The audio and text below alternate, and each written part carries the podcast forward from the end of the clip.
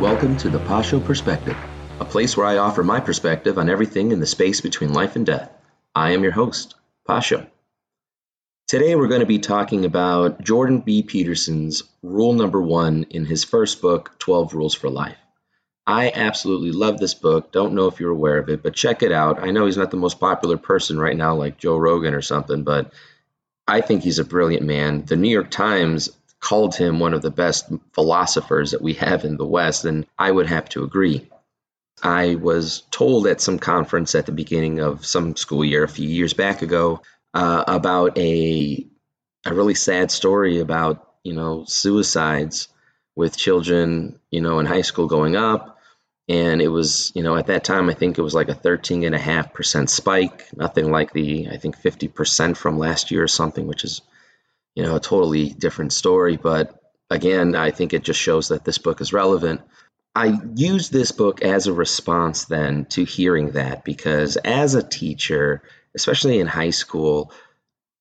I mean, I know it's not part of my job to have to play therapist, you know, with my students, and it's not really what I was trying to do. I wanted to just kind of share the rules because I thought they were beneficial. I thought, you know, it's a starting point, it's something that you can change kind of doing the same thing over and over again, expecting a different result, right? The definition of madness. Uh, so to like give them something else, right? To offer a different perspective that if things are not working, you know, if they don't have uh, maybe what they would perceive as a good level of confidence, or perhaps, you know, they view themselves with any value, which I also see too, or perhaps that they're overly critical, I thought that this book would really help. And so last week we went over rule number one. For those of you who are not familiar, the rule is stand up straight with your shoulders back.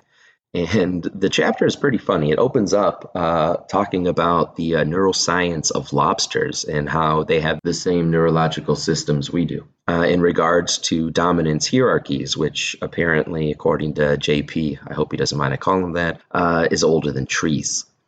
So he talks about, you know, if a lobster loses a fight, it's most likely not going to try to, uh, you know, take the risk again. It's not going to enter another fight. Kind of goes into this, you know, pit of despair, if you will. The other lobster, however, victorious, starts to, you know, go off and takes more risks, gets in more fights, and, and then gains more things. And then, you know, because of its experience, it becomes a better fighter, you know, and, and all that stuff. And, you know, then he applied it to, you know, humans. And we're kind of the same way, you know. Uh, he also in the chapter mentions uh, the Matthew principle, which I really like, that says, To those who have, more will be given. From those who have nothing, everything will be taken.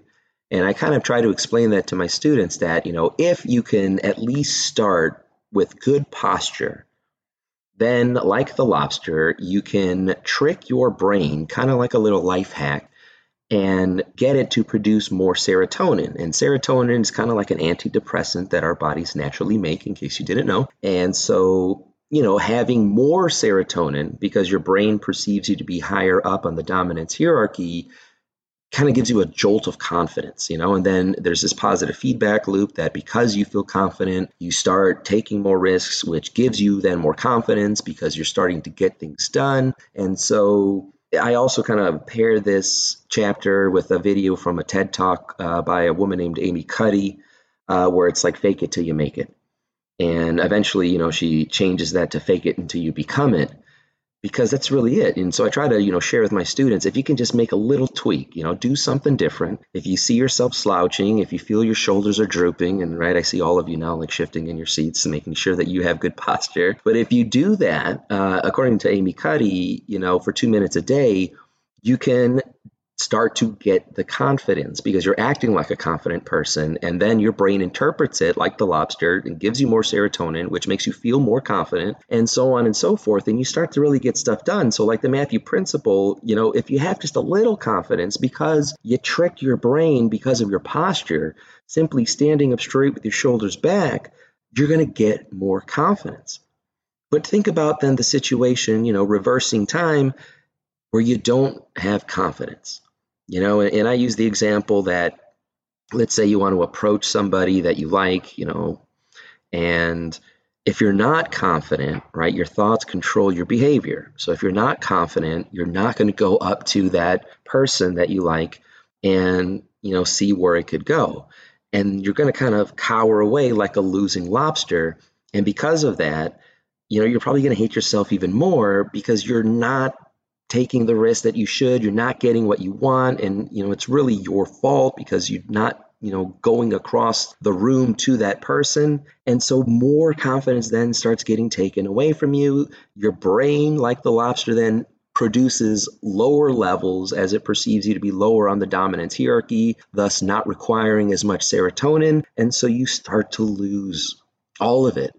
You know, and in the chapter, you know, I'm skipping ahead a little bit. You know, it could develop if people leave these ideas unchecked, it could revert in worst case scenario to agoraphobia you know, where you perceive the outside world as dangerous. And so you kind of become a hermit in your home. But then things start to grow in your mind. And, and then rooms, like if you hurt yourself, your rooms become dangerous. And so you then, you stop going to that one room. And then you start going to, and stop going to another room. And you stop going to the kitchen. And, and eventually, you know, worst case scenario, you're sitting in the corner of your closet completely terrified of your own house, of the world in general, you know, if you if we don't check these emotions, more or all will be taken from you.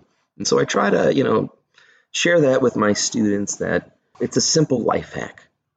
Try to do that. I've always been very lucky. Uh, you know, obviously this book wasn't around, so none of my parents or uncles or grandparents could have known. But my father, my uncle and my grandfather, you know, would always call me up on my slouching. So if I ever slouched or started to droop my shoulders, I always got a knuckle, man, right there in the middle of my shoulder blades. It would stand me up like a jolt of lightning, you know, and they would tell me, you know, como un hombre, which, you know, again, don't get, you know, I'm not saying it to offend anybody. It's just how it was back in the day, you know, like a man is how you stand, you know, like a general you know, where you demand respect. And, and so I try to share that with my students too, that if you're a target of bullying, one of the, I think, another way that you can kind of hack bullying is by your posture. If you look and carry yourself like you could do something, you know, or people look at you and they're like, I don't know. I mean, if I could bully him, but it looks like he punched back. Bullies don't bully people because they want a challenge. They bully people because they want to exert their power. They want it to be unchallenged so that it's intimidating for everybody else that's around them.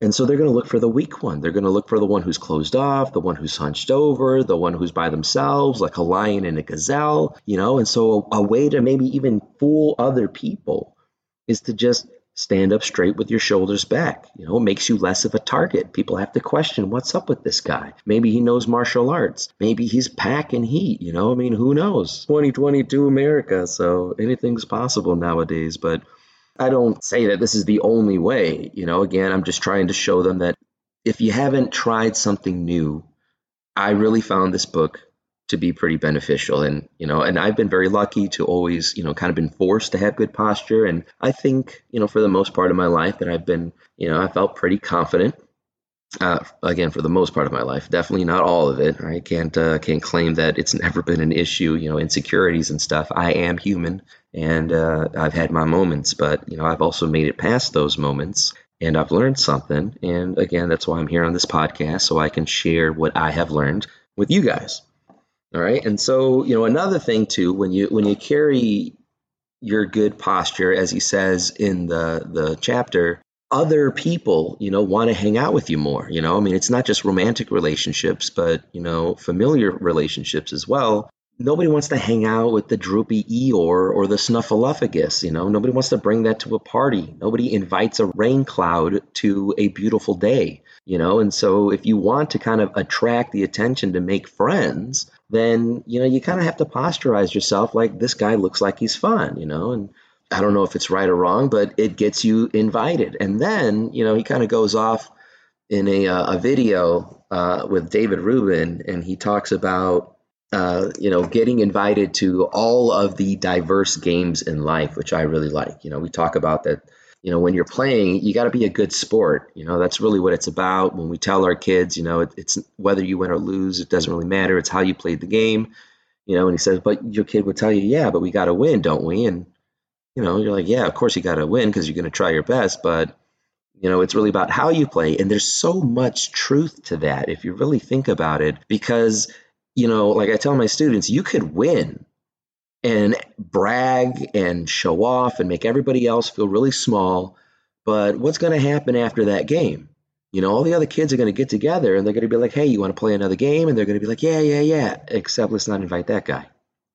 And so, what was the point of winning? You just lost all your friends because you didn't carry yourself in a manner that would have won the other games, you know? And so, by being a good sport, you know, whether you win, hey, you know, we lost to this guy, but he was fun to play with. And so you're going to get more invitations. And because you get more invitations, you play more, which means you're going to get better because you're practicing. And so, I mean, everything, again, it's like this positive feedback loop where things just start to get good. Having good posture, getting invitations, being a good sport, you know, and even if you lose, again, it was fun playing with you. Do you want to play again? Do you want to have another chance? You know, and then that opens up your, you know, opportunity to play, you know, not just, you know, let's say it was baseball, then you can go to soccer, you know, then it's kickball, you know, then the kid's inviting you all the time and you got some pretty cool friends.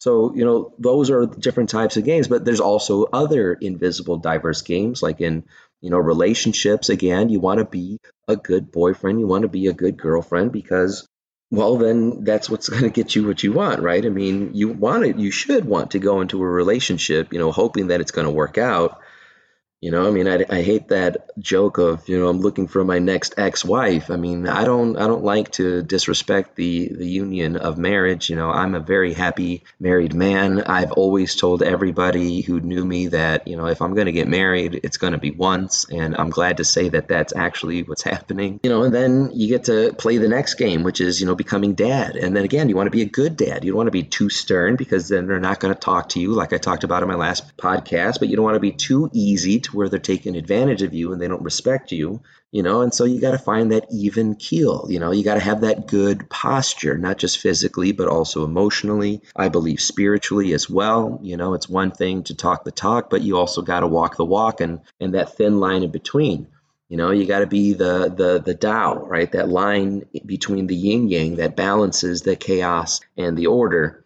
And so I thought it was a great chapter I share with them also. Uh, oh yeah, there's also a great analogy in the book where he talks about dragons. You know, dragons being those things that you know we're afraid of that keep us from doing things, any obstacles that get in our way, whether it's a bully, whether it's uh, you know something. It doesn't really matter, but dragons if you deal with it like dragons are your problems you know they're the conflicts that come into your life and if you deal with them quickly you know if you if you take them on instead of cowering away then it's relatively small. You know, it's just a small problem that just, you know, revealed itself. And maybe it's a little bit bigger, but it's new, it's young, and you can slay it. And we always got to remember that it is important to slay the dragon because what is behind the dragon, right? A dragon always hoards the gold, the rewards. In Mario Who Brothers, it's the princess, you know, which I think is probably one of the best treasures my wife's name is you know it stands for princess and so you know it's personal to me but anyway the longer you take to fight the dragon, the older it becomes, the wiser it becomes, the more difficult it becomes then to slay. And plus, again, according to the Matthew principle, principle, you're losing your confidence, which isn't going to make you a better fighter against the dragon. Where you had that confidence at the beginning, if you took it on, you get that boost of serotonin, you slay it, you rescue the princess or the gold or whatever the reward is for you, and you get to move forward.